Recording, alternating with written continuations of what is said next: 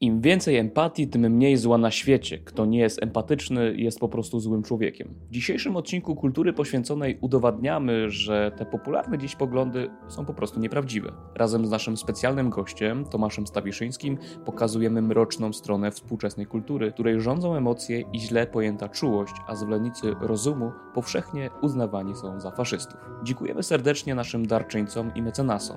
Ci drudzy są teraz wyświetlani na ekranie. Kultura poświęcona nie mogła mogłaby bez Was istnieć. Jeśli chcesz dołączyć do naszej społeczności na Discordzie, otrzymywać co tydzień newsletter poświęcony z polecajkami kulturowymi i zajrzeć za kulisy naszego programu, wesprzyj kulturę poświęconą w serwisie Patronite. Link znajdziesz w opisie odcinka. Witam wszystkich bardzo serdecznie w kolejnym odcinku Kultury e, Poświęconej. E, dzisiaj, jak co miesiąc, mamy e, ma małą wymiankę Piotra Kaszyszyna. Tym, tym razem zastępuje nasz specjalny gość Tomasz Stawisz Stawiszyński, filozof, eseista, autor podcastu Skąd Inąd, do którego Skąd Inąd również zostałem kiedyś tam zaproszony, bodaj w lipcu. Bardzo przyjemna i długa rozmowa z Tobą, Tomku. Dobrze ją wspomniałem wspominam. Mam nadzieję, że ty ja również, będziesz, tak, e, zdecydowanie. Tak wspominam, tak, e, będziesz tak wspominać tą, tą naszą dzisiejszą e, rozmowę. No i oczywiście jest z nami sta, stały współprowadzący kultury poświęconej, czyli Bartosz Brzyski. Cześć, Cześć Bartosz. Tak, dzisiejszym kontekstem tej rozmowy są emocje.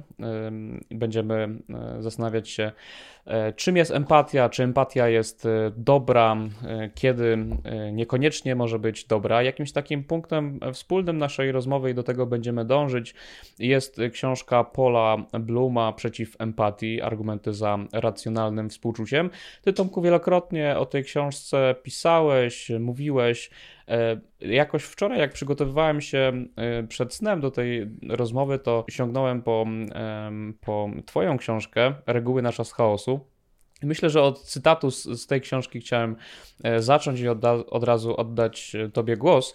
Jedna z tych reguł na czas e, chaosu to nie podążaj ścieżką serca. E, I tutaj mały cytacik. Emocje, powiada się, trzeba zawsze wyrażać i komunikować, inaczej bowiem kumulują się gdzieś w niższych rejestrach psychiki, a następnie, prędzej czy później, wydobywają się na powierzchnię w spotworniałej, destrukcyjnej formie. Za emocjami należy podążać, wsłuchiwać się w nie, nastawiać swoją wewnętrzną aparaturę na ich częstotliwość, ćwiczyć uważność na ich poruszenia, a nawet, czy raczej zwłaszcza wtedy, kiedy racjonalna ocena sytuacji podpowiada nam coś zasadniczo przeciwnego. E, Tomku, chciałem Ci zadać pytanie, e, dlaczego jesteś faszystą? Dlaczego uważasz, że emocje są czymś, e, czymś Taka de delikatna no. teza na początek. Słuchaj, zanim odpowiem na to pytanie bezpośrednio, to tylko zaznaczę, że po pierwsze bardzo dziękuję za zaproszenie, a po drugie, że jest mi tym bardziej miło, że słucham waszego podcastu regularnie, także fajnie jest się znaleźć w środku czegoś, co się też dobrze zna z, e, ze słuchania. E, I też jeszcze zanim się do tego pytania odniosę, to e, podkreślam, że ten fragment, który przeczytałeś, to jest rekonstrukcja tego, co dziś w kulturze wydaje mi się być takim bardzo powszechnym przekonaniem, komunikatem, który do nas z różnych stron płynie, a nie jest to moje stanowisko.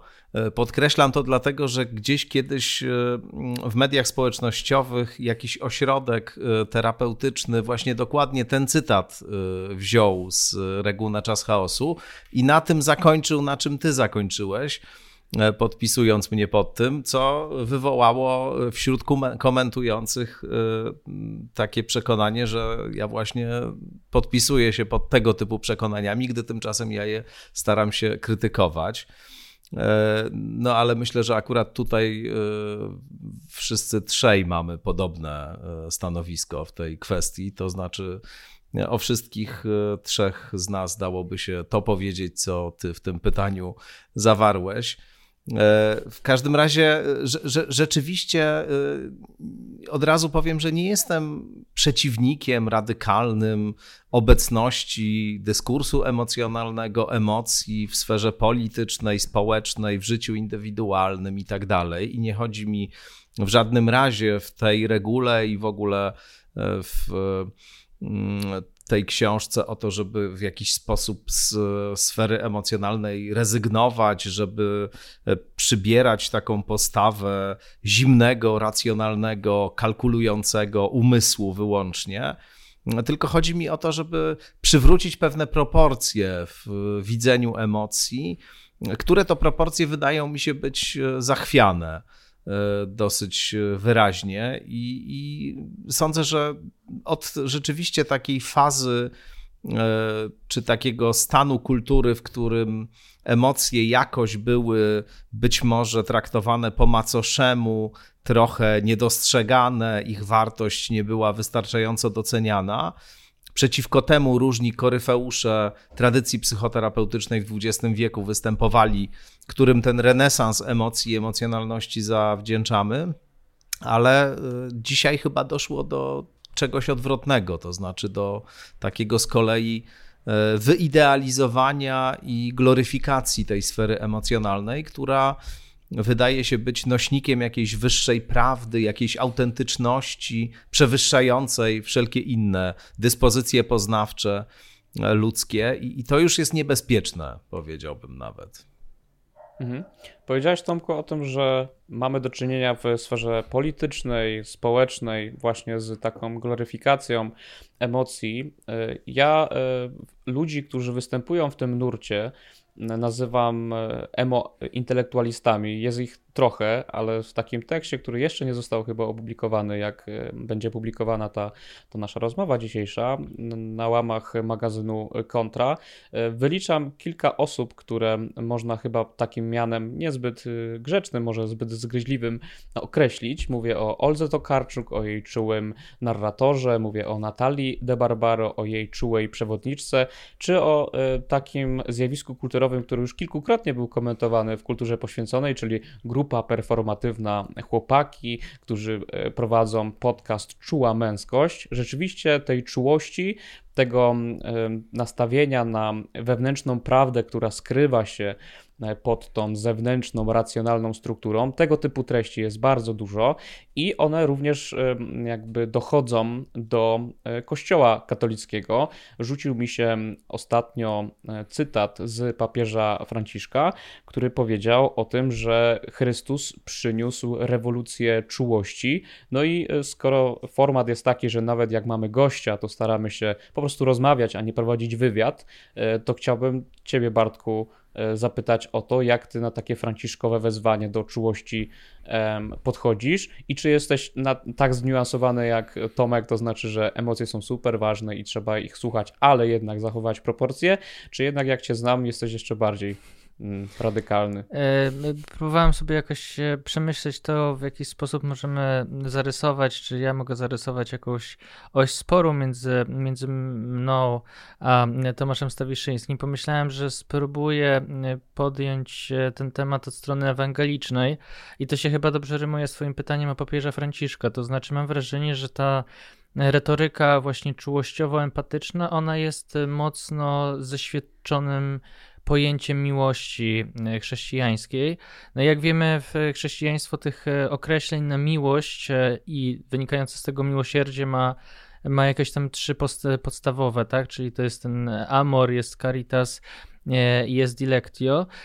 I wydaje mi się, że jednym z dużych problemów, który dzisiaj gdzieś tam umyka nam przy rozmowie o tej empatii, która bywa jednak bywa często niesprawiedliwa, w tym sensie, że sprawiedliwość pada e, ofiarą właśnie tej, tej empatyczności, że to, że ten spór jest jakoś rozstrzygany e, w Nowym Testamencie, tak? To znaczy, że Jezus nie przychodzi jakby z tą czułością jako osobną kategorią, tylko on próbuje ją rozstrzygać właśnie w tym napięciu między sprawiedliwością a a, a miłością, porządkiem e, miłości.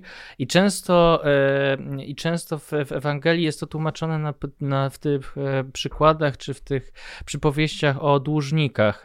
Z miesiąc temu była taka fragment właśnie Ewangelii, gdzie jeden dłużnik był właśnie dłużny panu tam tysiąc, tysiąc talentów, no i prosił, panie, przebacz mi, oddam ci wszystkie te pieniądze i on mu przebaczył, a, po, a później ten, tenże sługa dorwał tego swojego dłużnika, któremu ten wisiał ileś tam denarów, no i temu nie przebaczył, tak? I mam wrażenie, że ta Ewangelia bardzo dobrze też trochę rekonstruuje, że ta część, to co moim zdaniem jest problemem dzisiaj, między innymi tej, tego dyskursu empatycznego, to znaczy, że jesteśmy bardzo empatyczni, jeśli chodzi o nas samych, a niekoniecznie wobec tych, którzy, mm, których w których e, e, pozycje chci, chci, ma, mielibyśmy się mm, wcielić.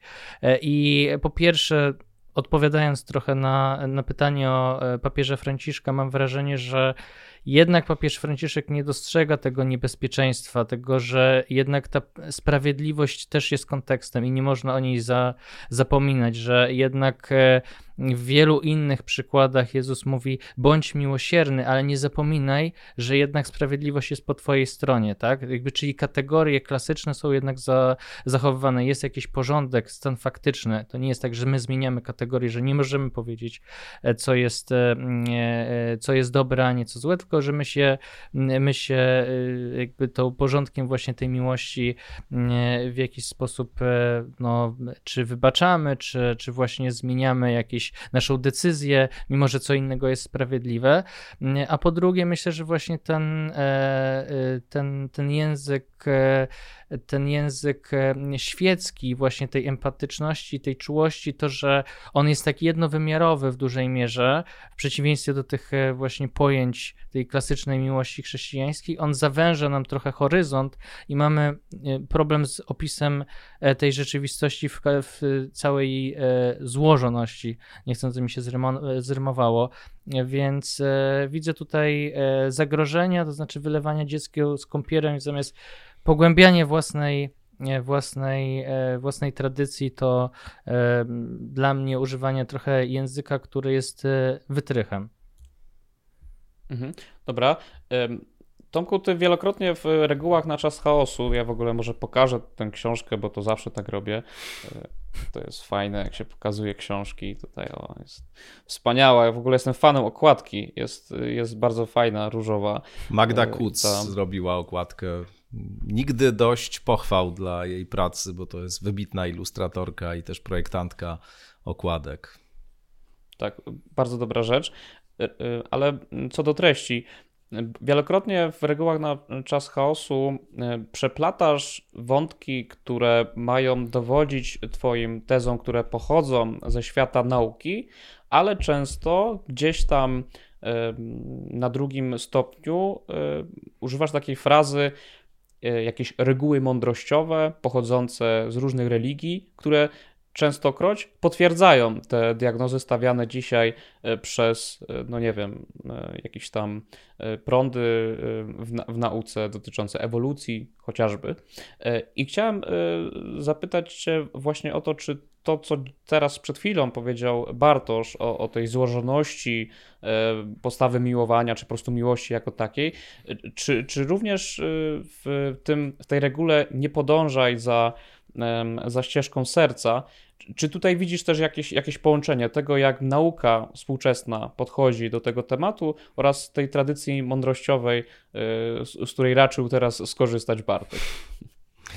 E, no na pewno myślę, że e, jak się przypatrzymy głębiej zachodniej psychologii, ale rozumianej bardzo szeroko, nie tylko jako te ostatnie powiedzmy 100 lat refleksji E, pod tą nazwą występującej tylko e, jako e, pewnej tradycji przyglądania się temu, jak ludzki umysł działa, jak właśnie sfera emocjonalności się kształtuje i co o niej można powiedzieć, to, to myślę, że chrześcijaństwo, tradycja chrześcijańska no, przynosi przede wszystkim bardzo podobną takie bardzo podobne rozpoznanie do tego rozpoznania, którym się przywołany przez Ciebie na początku Paul Bloom e, posługuje w swojej książce Przeciw Empatii, e, ale i takiego, które można znaleźć w ogóle w różnych e, bardzo współczesnych dzisiaj nurtach neuronauki, psychologii empirycznej, psychologii poznawczej i tak. No to jest to podstawowe rozpoznanie że nie powinieneś, czy nie powinniśmy darzyć absolutnym zaufaniem wszystkiego, co e, pojawia się w naszym wnętrzu, to znaczy różnych naszych odruchów, e, uczuć, emocji, intuicji, tego wszystkiego, co stanowi jakiś krajobraz świata wewnętrznego, nie powinniśmy brać z dobrodziejstwem inwentarza jako czegoś, co z natury jest dobre, co jest z natury właściwe, co nas prowadzi zawsze e, ku dobremu, co jest kompasem, e, którym powinniśmy się kierować. No, tu jednak mamy takie myślenie o człowieku jako o bycie, który jest e, niedoskonały, który podlega rozmaitym wpływom, E, który ulega swoim e, rozmaitym słabościom. To zresztą jest oczywiście też e, przecież charakterystyczne dla tradycji starożytnej i, i tego całego, tej całej greckiej paidei, która ma na celu formowanie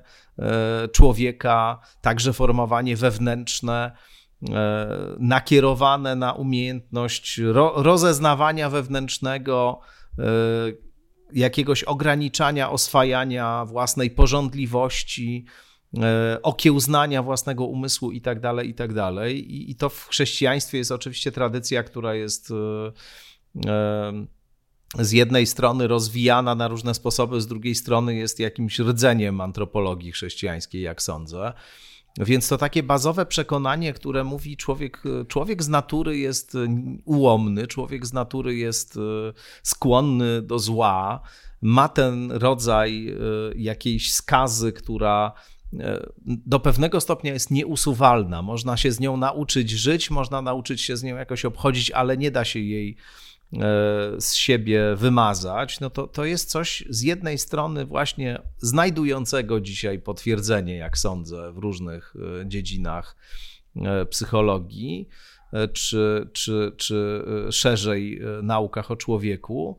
Z, dru z, drugiej strony to jest coś, co jednak stoi w poprzek bardzo takiej postrusjańskiej tradycji dla współczesnej popterapeutycznej kultury charakterystycznej, bo ona się gdzieś tam z tego E, z tego wywodzi właśnie pnia czy, czy rdzenia, w myśl której człowiek e, jest z natury dobry, te wewnętrzne jego poruszenia, emocje i e, to wszystko, co podpowiada mu serce, to jest wyraz jakiejś jego nieskażonej, czystej, wewnętrznej natury, i to dopiero kultura, cywilizacja, właśnie różne sposoby ograniczania tego E, aspektu jego egzystencji, prowadzą go do cierpienia, do jakichś e, e, oczywiście problemów i, i nadużyć. Jeśli on wróci do tej swojej pierwotnej, czystej, nieskażonej natury i nauczy się dawać jej głos, no to ona go poprowadzi ku czemuś dobremu. I to są rzeczywiście dwie zupełnie, wydaje się, różne antropologie, które gdzieś tam się głęboko ścierają ze sobą. E, przy czym ta e, chrześcijańska i, i do pewnego stopnia ta chrześcijańska e, obecna także w tradycji psychoanalitycznej, która pod wieloma względami stoi na antypodach chrześcijaństwa, czy, czy jest pewną dla chrześcijaństwa konkurencją, ale też dzieli to rozpoznanie takiej niedoskonałej, skażonej, w jakimś sensie nieustannie siebie wywodzącej w pole ludzkiej natury. No więc myślę, że ta, nazwijmy to chrześcijańsko-psychoanalityczna antropologia, e, jednak jest w pewnym odwrocie dzisiaj. E, mhm. Jednak na poziomie takiej e, popkultury czy takiego przekazu dominującego także w różnych narracjach lewicowych, tożsamościowych, dzisiaj bardzo silnie obecnych w różnych nurtach życia publicznego, dominuje ta, ta postrusjańska, mam wrażenie. Mhm.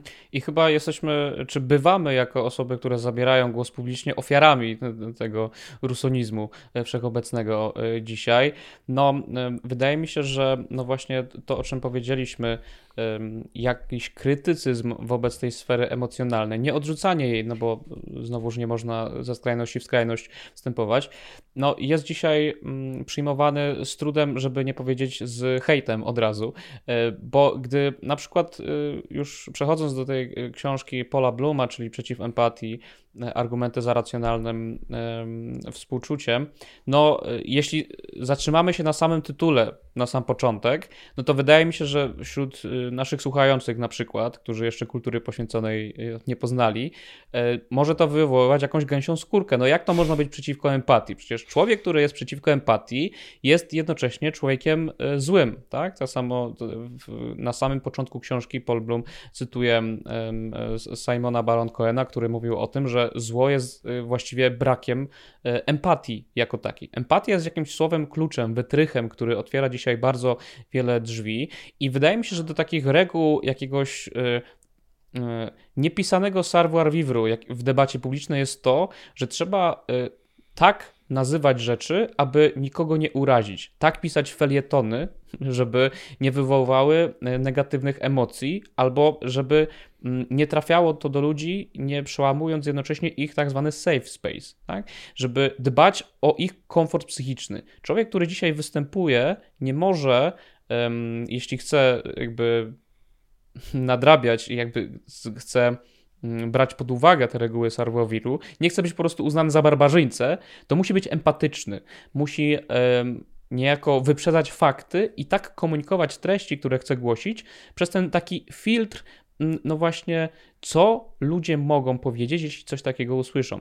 Na przykład, jeśli pisze się cokolwiek o kulturze terapii, to trzeba napisać tak, żeby mieć mm, z tyłu głowy e, opinię na temat tego, jak ludzie, którzy chodzą na terapię, mogą odebrać e, ten mój tekst, czy to będzie wyraz na przykład jakiejś, jakiejś przemocy wobec, wobec nich.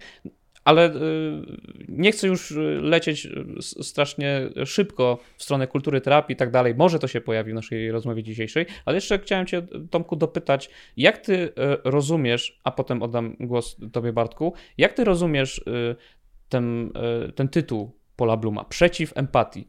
Przeciw czemu właściwie Paul Bloom E, napisał e, tę, tę książkę. No. No, on się sam, sam e, stykał z wieloma takimi zarzutami i wyrazami oburzenia. Mówił o tym nieraz po tym, jak ta książka się ukazała, że zarzucano mu jakiś rodzaj bezduszności, braku wrażliwości, właśnie i dziwiono się, jak można przeciwko empatii książkę pisać, skoro empatia jest właśnie czymś, co E, jest ze wszechmiar w dzisiejszym brutalnym świecie pożądane. No, y, on rzeczywiście specyficznie tę mm, empatię rozumie e, i zajmuje się nią e, pod specyficznym kątem w tej książce. No, rozumie ją po prostu jako w sensie dosłownym tę szczególną zdolność do tego, żeby odczuwać bardzo bezpośrednio stany emocjonalne innych. E, tylko pytanie, kim są ci inni? To jest kluczowe pytanie dla samego Bluma, no bo on empatię widzi jako funkcję, która oczywiście ma swoje e, ewolucyjne zastosowania i swój ewolucyjny sens, bo on jest jednak ewolucjonistą e, ścisłym. No i ta funkcja, jego zdaniem, jest po prostu czymś, co stanowi swoiste spoiwo wewnątrz wspólnotowe. To znaczy, jest taką cechą, taką funkcją, która pozwala nam w obrębie e, wspólnoty, w której żyjemy, nawiązywać głębokie więzi, e, reagować na różne mm, e, nasze stany emocjonalne, w których się znajdujemy, nie wiem, nieść pomoc członkom i członkiniom tych bliskich wspólnot i tak dalej w sytuacjach zagrożenia. Natomiast no, jest to funkcja jego zdaniem, która ograniczona jest właśnie e, do tej e, mikrowspólnoty, w której człowiek żyje, czy to do rodziny, czy to do plemienia, czy to do e, jakiegoś grona, które pod pewnymi względami jest do siebie podobne. No a mówi Bloom, nie działa empatia i na tym polega problem w odniesieniu do tych, których postrzega się jako zewnętrznych względem tej grupy spajanej e, empatycznymi więzami właśnie. E, I dlatego jego zdaniem to jest coś, co mm, pewne tendencje, które nam się dzisiaj w epoce demokracji i społeczeństwa obywatelskiego wydają niepożądane, typu plemienność, różne formy rasizmu, e, jakiejś takiej bardzo radykalnej ksenofobii, takiego dehumanizowania i odmawiania cech ludzkich tym, którzy nie są do nas podobni, nie wyglądają, nie zachowują się, nie mają tych samych obyczajów i, mm, i cech, które my mamy. No więc to jest taka właśnie funkcja, która nas domyka w bardzo wąskim gronie, a zarazem nie obejmuje tych, którzy z tego grona są wyłączeni, czy którzy w nie się nie wpisują, więc na dłuższą metę jest pod względem powiedzmy pewnej użyteczności społecznej czy politycznej czymś z perspektywy społeczeństw demokratycznych przeciwskutecznym. No a drugi aspekt taki krytyczny, który wobec empatii on podnosi, mi się wydają te, te dwa chyba najistotniejsze, no to jest taki, że empatia jest, e, czy pewien horyzont, który poznawczy, który empatia nam otwiera, to jest horyzont krótkoterminowy. To znaczy, my w momencie bycia pod wpływem bardzo przemożnych emocji, których doświadczamy, na przykład w kontakcie z kimś, kto przeżywa jakiś dyskomfort, na przykład z dzieckiem, które przeżywa dyskomfort, no przez empatię właśnie, przez to, ten dyskomfort, który w nas się odzywa, jesteśmy niejako wzywani do tego, żeby ten dyskomfort natychmiast uśmierzyć. To znaczy, żeby zrobić wszystko, żeby e, ta osoba naprzeciwko nas, a tym samym i my sami, no bo tutaj ta motywacja jest też egoistyczna, żeby nam się zrobiło przyjemniej, lepiej, żebyśmy tego dyskomfortu nie odczuwali. No więc chcemy zrobić wszystko, żeby ta osoba obok nas przestała odczuwać dyskomfort, no tylko Dyskomfort ma pewien czasami sens, wynika z czegoś, e, takie e, od, odraczanie gratyfikacji i nieniwelowanie dyskomfortu od razu ma pewne bardzo pozytywne e, czasem konsekwencje długofalowo. Słowem, no, jest to coś ślepego jego zdaniem, e, niewidzącego całości sytuacji, ograniczonego właśnie do tu i teraz, e, nastawionego na szybkie gratyfikowanie, a nie na analizę sytuacji, w jakiej się znajdujemy. No i dlatego też pod tym względem jest to coś groźnego. To można powiedzieć, że podbiłeś stawkę, no bo tak rozumiana empatia jest czymś chyba przeciwnym wobec tego, jak dzisiaj ludzie inaczej, w czym ludzie upatrują wartości empatii jako takiej, no bo właśnie empatia ma być lekiem na to wszystko, co wymieniłeś, rasizm, ksenofobię, e, nietolerancję itd., tak itd., tak więc można powiedzieć, że to jest e, taki mechanizm, no właśnie co to jest, akt, jakaś postawa, jakaś zdolność, która przynosi efekty, od, efekty odwrotne do, do zamierzonych. Bartosz, jak ty patrzysz na, na tą książkę Bluma od strony tego tytułowego pojęcia?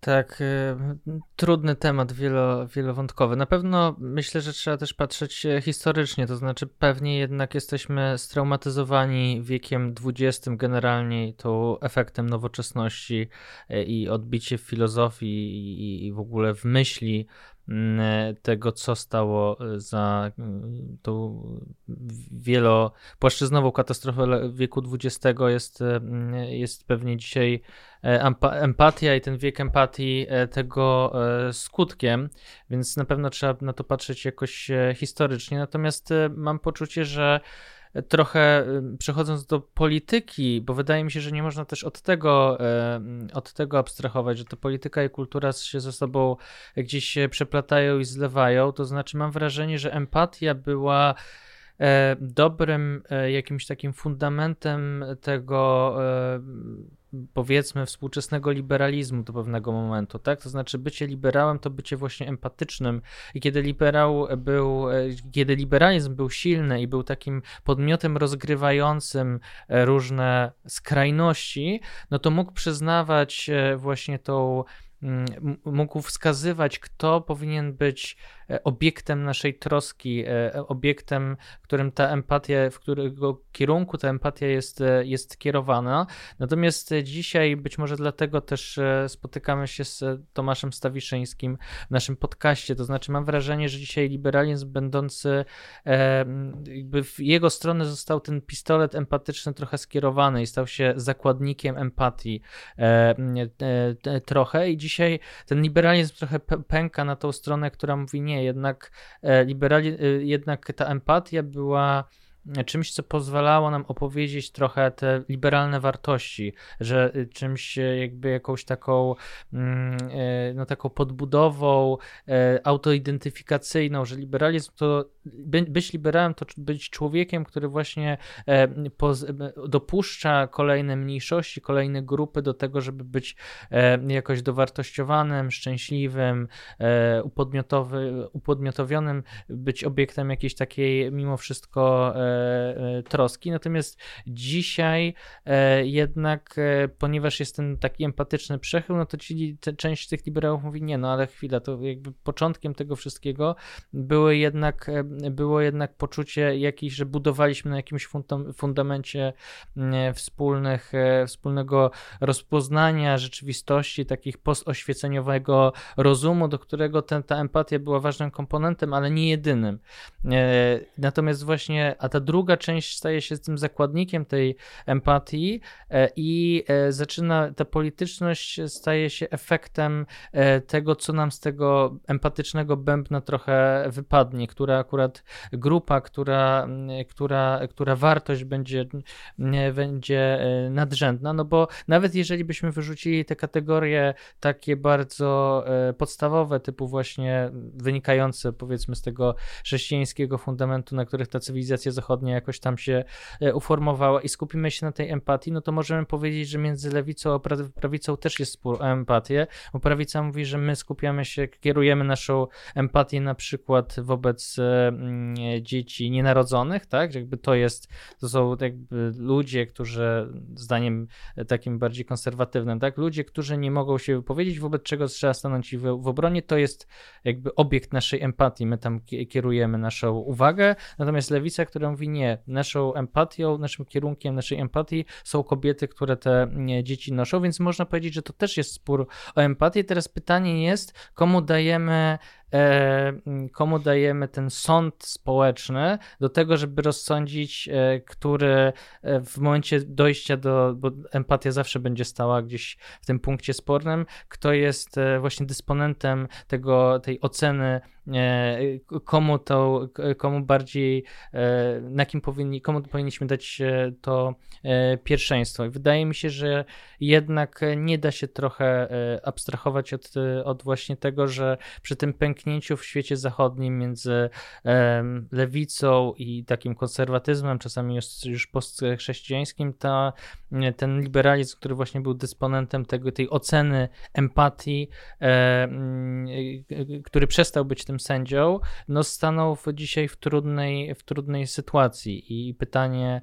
i pytanie jakby w jaki sposób teraz się powinien wobec tego e, zorientować, bo wydaje mi się, że książka Bluma, zamykając jakoś klamrą twoje pytanie, jest trochę odpowiedzią o tym, co się może stać, jeżeli właśnie nie dokonamy jakiejś takiej e, korekty i ta łajba, która nam się przechyla, trochę jej nie, nie dociążymy z drugiej strony.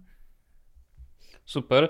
E, w podcaście Skąd Inąd e, podobało mi się to, że zadawałeś mi, Tomku, takie pytania, które trochę wykraczały o moje zdanie na jakiś ważny temat w debacie publicznej, tylko zadałeś pytanie na przykład o moje źródła intelektualne, co, co trochę mnie zbiło, zbiło z pantałyku, bo była taka rozmowa trochę, co Konstanty myśli o świecie, e, a ta wypowiedź Bartka podprowadziła pod podobny klimat, więc trochę naśladując podcast Skądinąd, chciałem tobie zadać pytanie, jak ty z e, taką ewolucją debaty publicznej, właśnie w stronę źle rozumianej empatii się czujesz, tak? Jednak jako człowiek, no, nazywając rzeczy po imieniu, chyba bym użył takiego sformułowania klasyczny liberał, tak? Y, który, jak widać też po treściach, które tworzysz, coraz bardziej irytuje się na woke culture, na, na ten cały safetyzm, na właśnie tą, tą źle rozumianą empatię, y, bo trochę jest tak, że z powodu y, tego wszystkiego, co się wydarzyło na Zachodzie, ale co bardzo szybko do nas przychodzi, y, przybliżasz się do takich postaw, które dzisiaj określone są konserwatywne. Myślę, że jeszcze 10 lat temu, jakby cię ktoś nazwał konserwatystą, to miałbyś z tym problem, ale pytanie, czy teraz masz? Nie, nie. Wiesz, w, ogóle mam takie przekonanie i dzięki za to pytanie, bo to jest bardzo e, taki wątek chyba, e, który, który warto podjąć. W ogóle mam takie przekonanie, że te kategorie coraz bardziej przestają być adekwatne. E, nie, tylko sam już się nie czuję zupełnie, e, jakoś e, nie odnajduję się w tych kategoriach, nie czuję się jakoś specjalnie przywiązany do, do żadnej z nich. Kiedyś jakoś myślałem o sobie jako o człowieku o poglądach lewicowych. Przyznam, że jak się przyglądam temu, co czasem dzisiaj mówi lewica, czy co, co e, lewica robi, to, to nie, nie odnajduje się już w tej, e, w, te, w tej definicji. Na pewno jest mi bardzo daleko do mm, takiej lewicy tożsamościowej, do teorii krytycznej, do szeroko rozumianego zjawiska, które się określa mianem woke culture właśnie, to jest coś, co na antypodach e, świata, w którym chciałbym żyć, stoi bez wątpienia. E, więc pewnie, jakbym się tak miał uczciwie rozeznać we własnych przekonaniach i postawach, to bym odnalazł pewne niewątpliwie cechy mm, konserwatywne w moim e, światopoglądzie. Może to też z wiekiem jakoś e, mi przychodzi, ale też bardzo cenię różnych autorów konserwatywnych i wiele odnajduję ciekawych treści i na przykład w tym, co wy piszecie czy, czy mówicie ale też e, mm, wielkim dla mnie odkryciem ostatnich lat jest, jest Chantal Del Sol, której wszystkie książki e, niedawno przeczytałem, e, no, już ładnych, ładnych parę lat temu się, się za nią zabrałem, ale rzeczywiście dużo widzę takich myśli u niej, które, czy takich diagnoz współczesności, które, które na pewno podzielam. E, więc e, jakieś rzeczywiście mam poczucie takiego, takiego nie, nie, nie, nie do końca mm, odnajdywania się w bardzo oczywistych podziałach. One w Polsce wciąż są bardzo oczywiste i bardzo takie e, jednoznaczne, i w zasadzie trudno problematyzować te jednoznaczności nie tylko zresztą w Polsce, ale w Polsce może trochę bardziej to jest jeszcze trudniejsze, ale, ale myślę, że takie postacie jak Bloom właśnie, jak e, Jonathan Haidt na przykład, e, czy Sam Harris, czy także do pewnego stopnia Richard Dawkins, czy Peter Bogosian.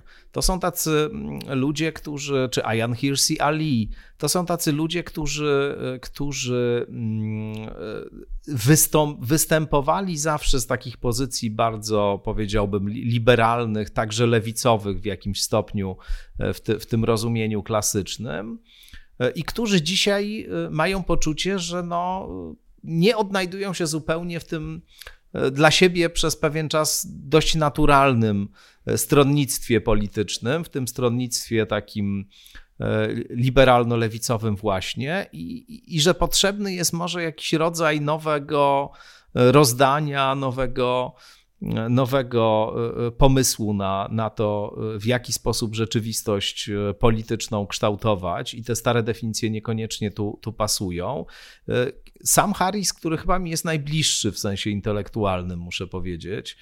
E, jeśli miałbym wskazać kogoś, z kim chyba najwięcej poglądów dzielę, jakby to był latarnik.pl na przykład na różnych intelektualistów dzisiaj e, publicznych e, funkcjonujący, to, to pewnie do Harrisa by mi było najbliżej. Choć też jego takiej antychrześcijańskiej postawy nie, nie podzielam. E, widzę więcej, widzę więcej, więcej e, dobrego zdecydowanie e, w tradycji chrześcijańskiej i widzę, jak na przykład uniwersalizm bardzo mi bliski, liberalny uniwersalizm, takie przekonanie o tym, że w pierwszej kolejności przede wszystkim jesteśmy ludźmi, a później dopiero mamy swoje płcie, e, tożsamości narodowe, e, orientacje seksualne, kolor skóry i tak dalej. A najlepiej w ogóle, żebyśmy z, pod wieloma względami część tych wymienionych przeze mnie aspektów traktowali tak jak kolor oczu, kolor włosów i tak dalej, czyli jako coś zupełnie obojętnego. No, y, widzę, jak tego typu uniwersalizm, taki oświeceniowy uniwersalizm również, czy, czy wypracowywany na gruncie e, oświecenia i, i, tradycji postoświeceniowej, ma bezpośrednie źródła w chrześcijaństwie. Pierwszym poważnym, radykalnym uniwersalizmie, jaki się wydarzył w historii ludzkości.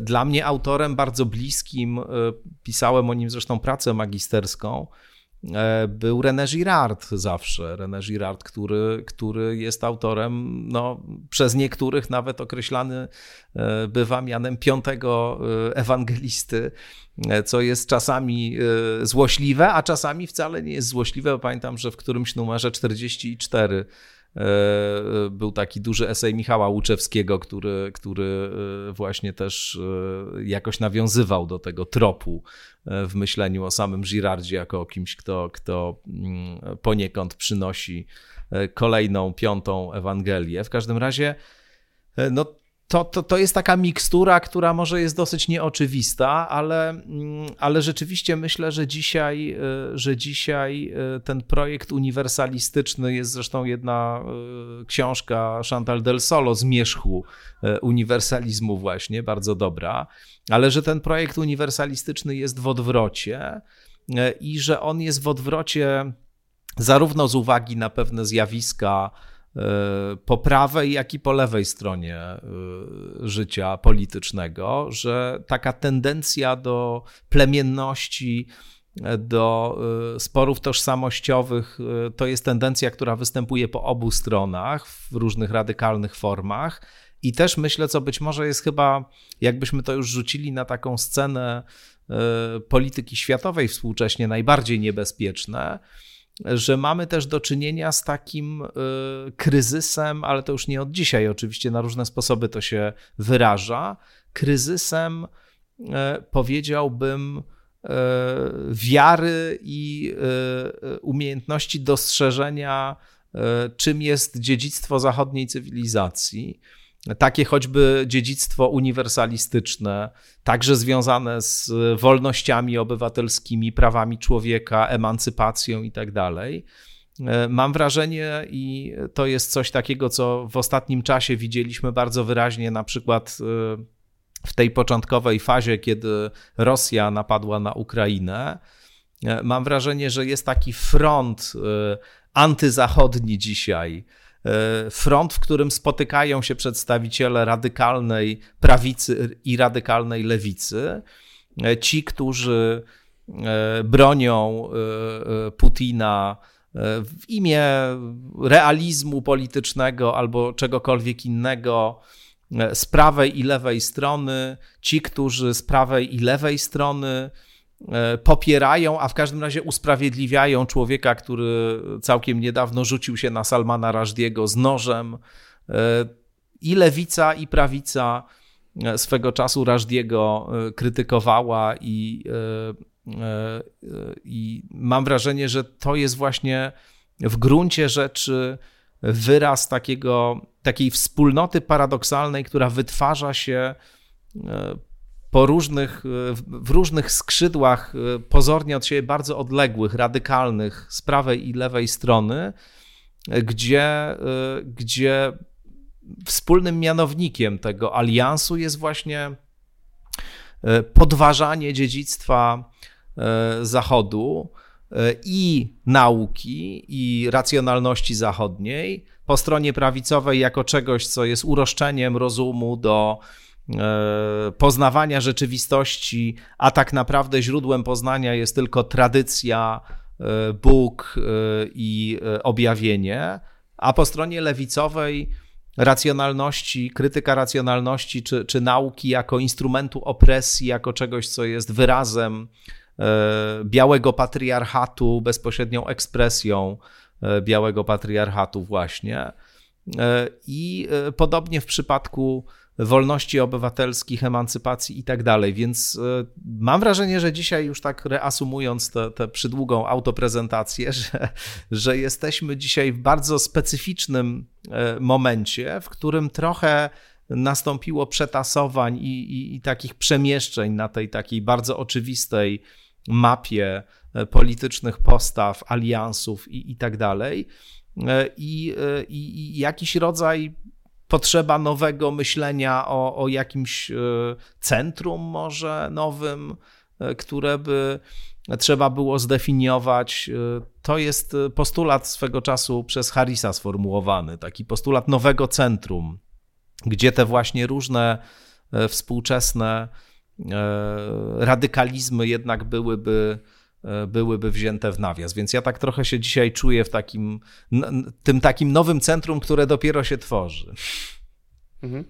Y, ja czytam tą twoją książkę Reguły na czas chaosu jako taki poradnik indywidualny, jak te czasy, no właśnie bez tego nowego centrum y, przetrwać. Y, miałem takie postchrześcijańskie skojarzenie, że to jest trochę świecki odpowiednik Roda Dreyera z opcją Benedykta pod tytułem bądź, e, nie bądź mnichem, ale, ale trochę zachowuj się jak mnich, bo na przykład tam e, sugerujesz, żeby ograniczać media społecznościowe, żeby trochę wyjść za margines tej całej mucki e, rozemocjonowanego tłumu. Jak chciałem ostatni wątek tej rozmowy wrzucić i. Ja tylko ci podzielić... wejdę w słowo i powiem ci, powiem tylko, że E, jakiś czas temu, e, kiedy ta książka się ukazała, to e, rekomendował ją na swoim ultrapopularnym kanale ojciec Adam Szustak, za co jestem mu bardzo wdzięczny skądinąd. Bardzo miło tę książkę zarekomendował, pochwalił ją i, i polecał uwadze swoich słuchaczek i słuchaczy, ale E, powiedział też, że jego zdaniem tam wszystko jest tak jak w Ewangelii, tylko bez e, e, Jezusa Chrystusa i że to w zasadzie jest nauka Kościoła, ale taka, taka no właśnie podana bez tego sztafarzu. Więc to była bardzo ciekawa interpretacja, muszę powiedzieć. No, to pomyślałem podobnie jak ojciec Adam Szustak i tu od razu powiem, że ci zazdroszczę, bo, bo nas jeszcze Szustak nie, nie polecał. Musimy Chociaż na przykład napisać. ostatnie... To może zacznę. Tak, chociaż ostatnie, przedostatnie presje, nadzieja postchrześcijańska, y, nie tylko korzystaliśmy z swoich reguł, ale też y, próbowaliśmy właśnie przetłumaczyć część z nich, powiedzmy, na ten język y, bardziej, no właśnie katolicki. Zresztą byłeś na premierze naszego, naszej debaty. Ale zamykając ten wątek, chciałem, chciałem przejść do, do ostatniego i podzielić się taką anegdotą. Byłem w bardzo niedawno w moim domu rodzinnym. No jak to w domu rodzinnym e, przy e, ciastku i kawie e, leciał telewizor, no bo w sumie dlaczego nie? Leciał telewizor i, i leciało Gran Torino, wspaniały film z 2008 roku Clint'a Eastwooda i miałem takie dziwną e, solidarność czułem z Waltem Kowalskim, głównym bohaterem tego filmu, właśnie po lekturze e, książki Paula Bluma.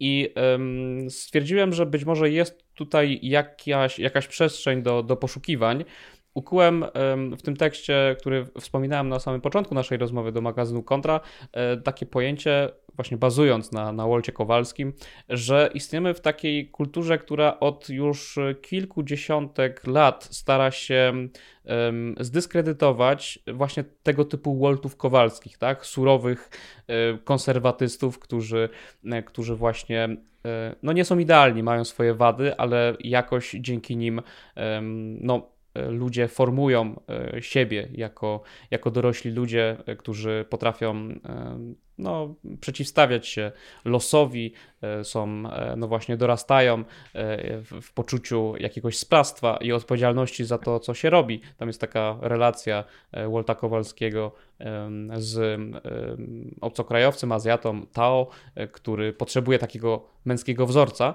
No i na podstawie tego, tego filmu ukułem takie, takie pojęcie, no właśnie, że dzisiaj istniejemy w kulturze, można powiedzieć, źle rozumianej troskliwej matki, która zupełnie przestała afirmować tego surowego ojca, który e, spełniał swoją funkcję e, w kulturze. To też jest e, wątek, który ty Tomku jakoś już zahaczałeś w swojej rozmowie, mówiąc o, o tej lewicy, która wszędzie widzi patriarchat i jego złe strony. My w kulturze poświęconej już kilkukrotnie staraliśmy się pokazywać, że ten patriarchat i owszem nie był idealny i oczywiście swoje złe strony miał, natomiast też mm, posiadał jakieś cechy, które funkcjonowały i formowały po prostu ludzi, mężczyzn na przykład. Więc y, to jest ulubiony, y, jak słuchasz naszego podcastu, to wiesz, y, wątek Bartka Brzyskiego w tym, w tym podcaście, więc ja jestem bardzo ciekawy, co, co Bartek Jesteś bardzo ciekawy, bo mówiłem kultury. to już razem, to postaram się cię zaskoczyć w takim razie. E, nie, w ogóle Gran Torino też jest jednym z moich ulubionych e, filmów, ale e, Tomasz wyciągnął Girardo, no to to jest taki girardowski film też. Walt Kowalski jest właśnie taki ofiarniczy w jego rozumieniu, ale nie będziemy spoilerować tym, którzy jeszcze nie oglądali, po prostu polecimy, żeby, żeby go zobaczyć. Natomiast faktycznie mm, no ona jest też w tym aspekcie powiedzmy męska, że jego język jest bardzo właśnie wykluczający ostry, e, ale jego czyny są bardzo, e, no, bardzo misy, misjonistyczno-pasjonistyczne w tym końcowym finale też, tak? W tym sensie, że jednak oceniając jego czyny, zobaczymy zupełnie co innego niż jeżeli posłuchamy języka, którego używa.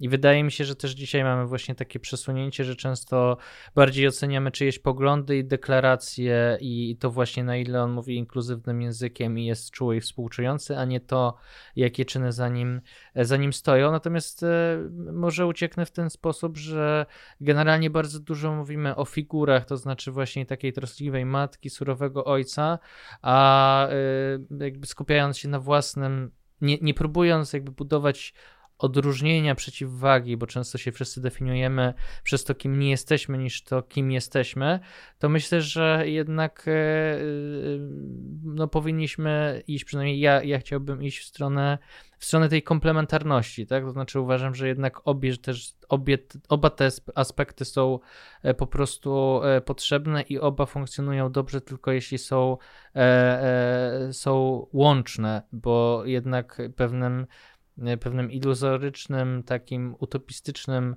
e, mm, e, scenariuszem jest to, że Walt Kowalski będzie jednocześnie matczyno-troskliwy i na końcu będzie potrafił zrobić to, co zrobił. To znaczy, że mam wrażenie, że to jest trudno połączalne w jednej, w jednej osobie i, i, i że dlatego też generalnie potrzebujemy tej tej komplementarności płci, komplementarności figur w kulturze, e, a nie jednostronności, bo później mamy wykrzywienie i to mówiłem już, więc powtórzę w podcaście, który, który był z rok temu chyba, więc, e, więc, e, więc powtórzę, że, że tak jak wiek XX powiedzmy był trochę taką wykrzywioną figurą tego surowego ojca, czyli takiej patologicznej racjonalności, o tyle wiek XXI zdaje się być właśnie wykrzywioną figurą takiej troskliwej e, matki i żadna z nich nie jest, nie jest właściwa, tylko obie mają swoje swoje skutki uboczne, e, a nie chodzi o to, żeby teraz się licytować, co jest mniej, mm, e, mniej odpowiednie czy mniej właściwe. Tak, tyle ode mnie. Super. Oczekiwałem tego statementu, że XX wiek surowy ojciec wykrzywiony, a XXI cieszę się, że zadowoliłem matka. w tym aspekcie. Tak, bardzo się cieszę. Ja, ja, bym to, ja, bym, ja, bym to, ja bym to jednak trochę inaczej opisał y, i powiedziałbym, że dzisiaj mam wrażenie, że jest raczej dominującą figura dziecka, hmm. nawet nie matki, tylko dziecka, które właśnie E, jest takie niewinne, e, doskonałe, wrażliwe, nieskażone, czyste, e, zawsze wybiera to, co najlepsze, a ci straszni matka i ojciec gdzieś tam w tle, niszczący planetę, na której dziecko mm, się pojawia, odpowiedzialni za całe zło tego świata, urastają do rangi takich figur właśnie, które, które mm, obciąża się odpowiedzialnością za, skazę tkwiącą w istnieniu, to jest oczywiście taka figura, która też na różne sposoby jest użyteczna dzisiaj. To znaczy, jak mówiliście o tych ojcach, którzy e, którzy mm, są przedstawiani, czy o tych figurach patriarchalnej męskości, która jest przedstawiana w taki sposób e, karykaturalny, czy, czy e, reprezentować ma wszystko, co złe i toksyczne, no to oczywiście też pod pewnym względem E, ojcowie sami abdykowali z tych swoich e, ról i, i jakiś kryzys e, tej roli społecznej ma źródła nie tylko w, nie wiem, procesach, jak chce się to widzieć, rozwoju jakichś bardzo radykalnych narracji feministycznych, które są takie jawnie antymęskie i właśnie w męskości jako takiej widzą źródło wszelkiego zła, no tylko także w różnych, w różnych E, procesach, które, e, za, za które sami mężczyźni też ponoszą odpowiedzialność, więc tego bym też nie, nie, nie niedoceniał.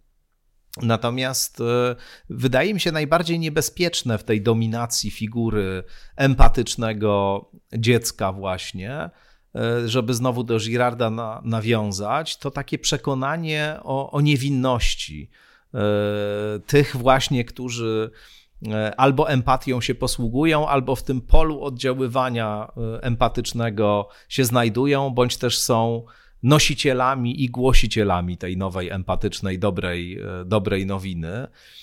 No bo tam rzeczywiście istnieje takie pod spodem przekonanie, że my jesteśmy dobrzy, my jesteśmy wolni od e, skażenia przemocą, my jesteśmy tylko opresjonowani, a nigdy e, nie opresjonujemy i nie mamy nawet takiej dyspozycji w sobie.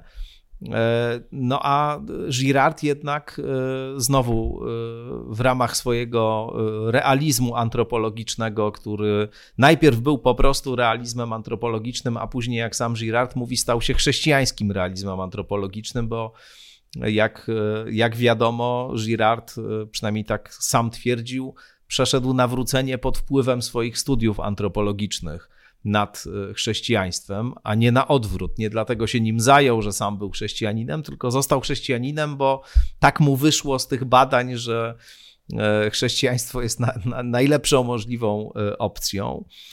W każdym razie Girard mówi, no nie, no wszyscy mamy dyspozycję do przemocy, wszyscy, nikt nie jest niewinny, nikt z nas nie jest niewinny. E, I, I, jeśli mamy tą wiarę w to, że niewinni jesteśmy, e, no to, e, to jesteśmy najbliżej wtedy właśnie tego, żeby tą niewinność swoją w praktyce utracić. Więc to, to, co mi się wydaje bardzo niebezpieczne w, te, w tej całej empatycznej rewolucji, którą, którą mamy, no to właśnie utrata tej E, zdolności do dostrzegania własnego zła, własnej e, potencjalnie mm, skażonej natury i taka radosna idealizacja. E, to, to jest coś takiego, co, co, co jak sądzę, jest, jest niebezpieczne. Oczywiście to, to rodzi przemoc, jak też słusznie Girard wskazuje. A to, że mamy dzisiaj wiele na przykład historii wstrząsających o ludziach, którzy nominalnie głosili bardzo empatyczne przekonania, a później okazywało się, że e, w praktyce życiowej robią coś zupełnie innego, albo że jak zaglądamy do różnych dyskusji w mediach społecznościowych i widzimy grupy ludzi bardzo się identyfikujące z takim e, przekazem opartym na tolerancji, empatii, równości, e, piętnujących wszystko, co e, temu przekazowi się przeciwstawia. No i jak tam zaglądamy i widzimy, że tam poziom języka nienawiści, jeśli tylko ta nienawiść skierowana jest wobec tych złych, zdefiniowanych jako wrogowie, jest co najmniej tak samo duża jak u tych wrogów, albo nawet większa, no to, no to od razu widzimy, że coś tu jest nie w porządku, jest jakiś dysonans. I E, I ten dysonans zdaje się być tym większy, im bardziej ktoś jest przekonany, że jego empatyczność e, czyni go automatycznie wyjętym spod ryzyk e, popadania w jakiś rodzaj błędu, moralnej dwuznaczności i tak dalej. Także tak bym, tak bym to widział. Dziękuję. Rzeczywiście zgadzam się. E, to święte dziecko e, jest lepszą figurą od, od troskliwej matki. Dajmy matkom spokój. Fajnie, żeby było ich więcej niż, niż e, jest teraz. I też zgadzam się tym, z tym komentarzem dotyczącym męskości. Te, te, te badania, które ja śledzę, dotyczące młodych osób, czy te cebosowskie badania z 2021 roku, no jakby podkreślają, tak, że rodzice, szczególnie ojcowie sami abdykowali z tej, z tej roli. E, dzieci po prostu nie chcą spędzać czas z, z ojcami. Ale to jest, to jest smutny wątek i pewnie na inną rozmowę. I tu chyba postawiłbym, postawiłbym kropkę. Super, że zwracając się już do, do naszych słuchaczy, odpowiedzieliście na, na nasze wezwanie do, do zaproszenia na, na różne, wasz, do różnych waszych organizacji. Dostaliśmy kolejne zaproszenie do duszpasterstwa, więc ten cyrk objazdowy kultury poświęconej będzie, będzie trwał. Na jednym z takich e, spotkań ostatnich wspominałem, że jeden z uczestników tych, tych zajęć w duszpasterstwie zadał nam pytanie, czy zrobimy kiedyś e, odcinek o tym, e, czy człowiek jest dobry. I tak jakoś mimochodem dzisiaj e, ten wątek żirardowski, czy te reguły na czas chaosu naszego wspaniałego dzisiaj gościa chyba odpowiedziały na tą, na tą potrzebę. Zobaczymy, co będzie, o czym będziemy rozmawiać w tym duszpasterstwie, do, którym pewnie, do którego pewnie się wybierzemy. Jeśli chcecie nas zaprosić do jakiejś szkoły, do harcerstwa, do duszpasterstwa, czy, czy do zupełnie innej organizacji, to chętnie rozważymy i wpiszemy w kalendarz e, taką wycieczkę. Bardzo to lubimy. A ja e, serdecznie dziękuję Tomku, że poświęciłeś nam Bardzo dziękuję. Tę, tę godzinę na, na rozmowę. Dzięki. E, wesprzyjcie nas na, na Patronajcie. Co tydzień już od ponad dwóch lat tego typu rozmowy możemy prowadzić i zapraszać takich wspaniałych gości właśnie dzięki Wam. Tomasz Stawiszyński, Bartosz Rzeczyński, Konstanty Pilawa. Ja, ja jeszcze do, dopowiem Dzięki. tylko, nie tylko słuchajcie nas, ale też na drugą nóżkę słuchajcie podcastu Tomka i ponieważ omawialiśmy książkę Tomka. No jeżeli ojciec Szóstek już polecał, to pewnie już wszyscy znają, ale, ale jeśli jeszcze nie macie, to, to warto. Także Bardzo czytajcie, dziękuję. słuchajcie i, i do usłyszenia.